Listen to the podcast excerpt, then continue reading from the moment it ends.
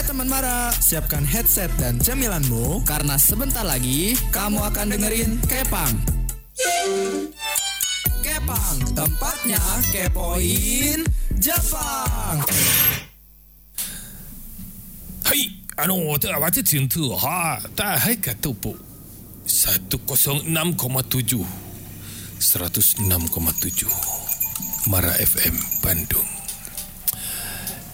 Hati ka na to po hati ka. Hati Hai. Artinya Mara sore masih bersama saya Tom Tom The Titans. Dan pastinya Di Kepang Program terbaru Kepoin Jepang Apa pun tentang Jepang sore hari ini. Dan kebetulan sore hari ini saya akan menceritakan tentang kisah-kisah menarik yang tentunya agak sedikit mistis. Karena bukan hanya di Indonesia cerita soal mistis. Di Jepang pun ada. Dan saya akan menceritakan tentang sosok yang hampir seperti kuntilanak kalau di Indonesia. Sosok ini diberi nama Yuki Onna. Yuki Onna ini adalah wanita yang berwujud seperti salju. Kadang muncul, kadang tidak, tapi sering muncul di saat badai salju ada. Untuk episode pertama ini di Kepang saya membahas tentang Yuki Onna. Karena ini termasuk di dalam kisah mitologi Jepang. Yang konon katanya Yuki Onna ini wanita salju atau bahkan penyihir salju. Sering muncul sekali lagi di saat badai salju tiba. Yuki Onna ini sosok makhluk halus yang kadang bisa berbuat baik, tapi kadang bisa berbuat buruk. Yang dilakukan Yuki Onna saat melakukan hal baik biasanya pada saat salju menyerang. Yuki Onna akan datang tiba-tiba dan dia akan membantu siapa pun yang terkena kesulitan di saat badai salju tiba. Tapi kadang perbuatan yang tidak disukai atau perbuatan Yuki Onna yang tidak baik dia selalu menggoda pria, kadang pria muda yang tujuannya hanya untuk menjahili kemudian dibunuh. Dan biasanya dilakukan menjelang gelap. Selain itu Yuki Onna juga suka masuk ke dalam rumah warga. Kemudian dia masuk tiba-tiba dan membekukan seluruh anggota keluarga yang ada di dalam rumah dengan kekuatan sihirnya yang luar biasa yang bisa membuat orang yang ada di dalam rumah menjadi kaku kedinginan baknya seperti patung.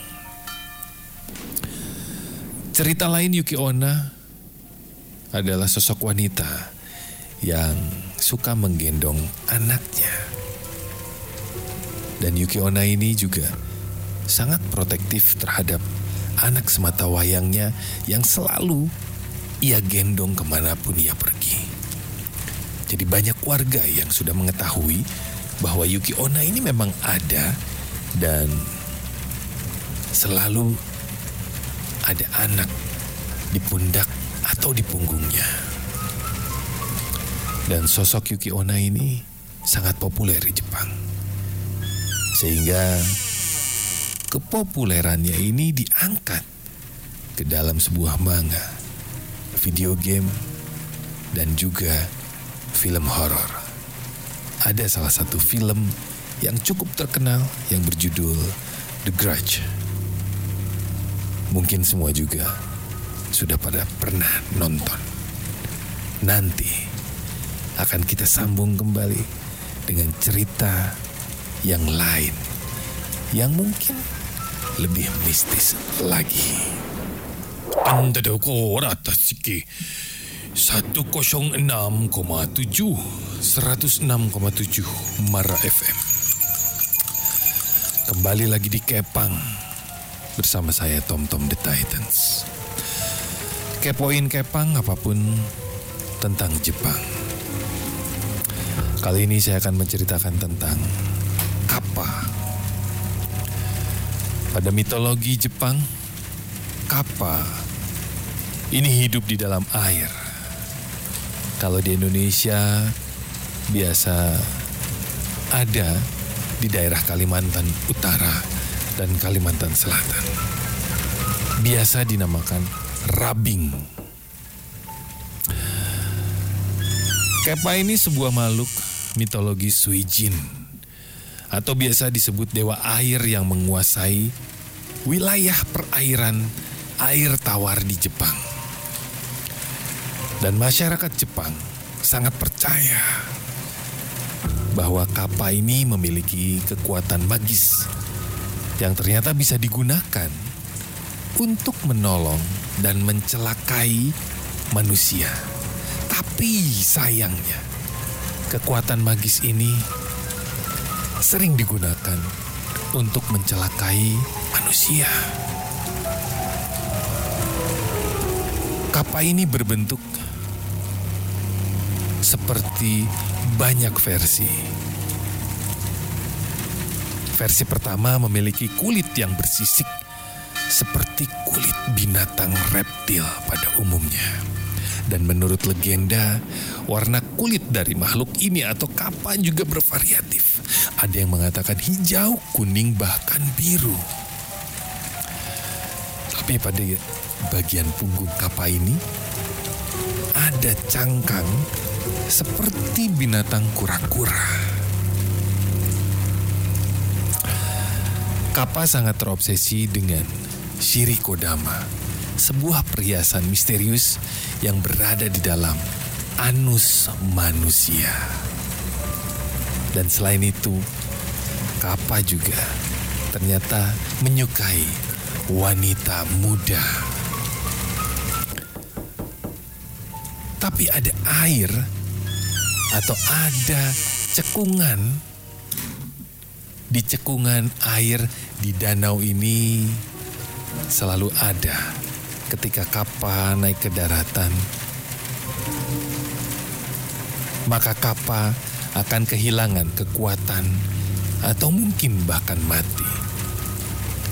Dan teman marah, orang Jepang sangat percaya bahwa siapa pun yang bersedia mengisi air sara atau air danau, kapal akan membantu seumur hidup kepada orang yang memang bersedia mengambil dan mengisi air sara itu. Kira-kira, apakah Anda akan siap dan berani mengambil air sara, kemudian disimpan di rumah? Berani? Kalau berani, silahkan cari sendiri air sara itu dan kemudian simpan di kamar.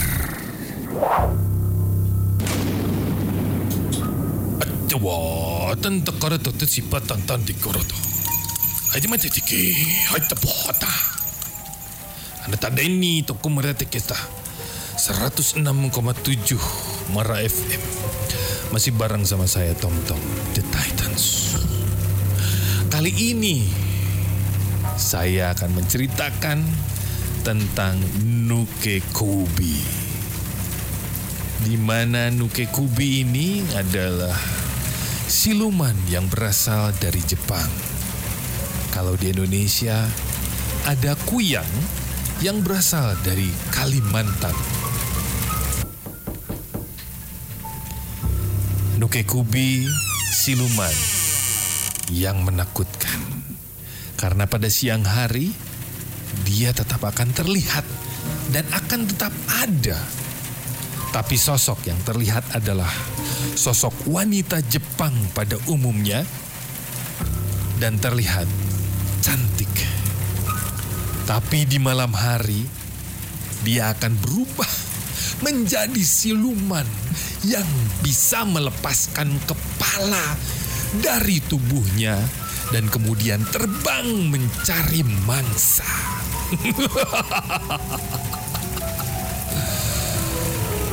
Pada saat Nuke Kubi menemui mangsanya, ia akan berteriak dengan keras untuk menambah rasa takut pada mangsanya.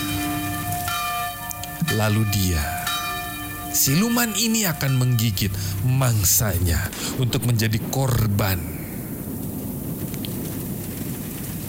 Ada satu perbedaan yang dapat menunjukkan identitas Nuke Kubi, yaitu terdapat garis merah melingkar di lehernya. Dan itu akan terlihat jelas. Terutama pada siang hari. Jadi kalau kamu melihat wanita di siang hari dengan ada garis merah melingkar di lehernya, itu adalah Nuke Kubi yang sedang berkeliaran untuk mencari mangsa. Tapi perlu tahu, jika kepala Nuke Kubi ini tidak disambungkan kembali ke tubuhnya sebelum matahari terbit, maka ia akan mati. Teman Mara, udah saatnya sekarang ngebahas informasi tentang Jepang. Pokoknya dengerin langsung di 106,7 Mara FM. 106,7 Mara FM musik terpilih sepanjang hari. Teman Mara masih bareng sama saya di Kepang, Kepoin Jepang. Dan pasti teman Mara penasaran dengan Kepang. Kepoin Jepang itu menceritakan tentang segala sesuatu yang berbau tentang Jepang. Jadi kalau misalnya kamu pengen informasi tentang Jepang, bakal saya kasih tahu. Dan Kepang ini cuma ada di 106,7 selama bulan Desember.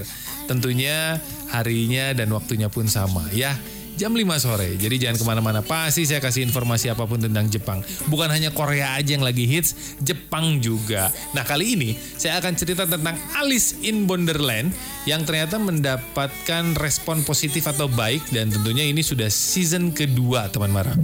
Dan sekarang kalau misalnya kamu uh, nontonin film-film Jepang atau Korea atau segala macam pasti banyak yang udah tahu kan Alice in Wonderland itu juga ternyata heboh memang tidak seheboh Squid Games ya. Tapi ini menceritakan tentang Arisu, seorang pemuda yang ternyata lesu, pengangguran, tapi terobsesi dengan video game. Dan saat menari di jalanan Shibuya Crossing, ternyata dia dan dua temannya menyebabkan pertengkaran yang mengakibatkan mereka akhirnya harus dikejar oleh petugas kepolisian. Saat mencoba kabur, tiba-tiba menemukan diri mereka berada dalam versi Tokyo yang aneh dan kosong. Arisu dan teman-temannya harus bersaing dalam permainan berbahaya untuk bisa bertahan hidup. Jadi hmm, film ini menceritakan tentang orang-orang yang dipaksa untuk bermain games yang ternyata games ini adalah games yang cukup sadis dan mematikan. Kalau penasaran tinggal buka aja Netflix ya. Karena bulan Desember tahun 2020 akan hadir dengan season keduanya. 2022 ya mungkin ya. ya. Dan tanggal 10 November 2021 pihak Netflix pun menginformasikan bahwa live action season kedua ini akan tayang nanti. Tunggu aja lah teman Mara. Dan season baru akan dibintangi oleh Kento Yamazaki sebagai Roy Roihei Arisu dan Tao Shuchiya sebagai Yazuha Usagi. Dan Shinsuke Sato kembali bertugas untuk menyutradarai film, menyutradarai film ini. Dan ternyata Alice in Wonderland ini juga live action yang banyak dilihat di Jepang tahun 2020. Kalau misalnya kamu penasaran, sok langsung aja nonton. Karena ternyata film ini pun ada di peringkat ke-10 di Netflix di jajaran 40 negara di seluruh dunia. Oh, nggak kalah nih sama Squid Games ya.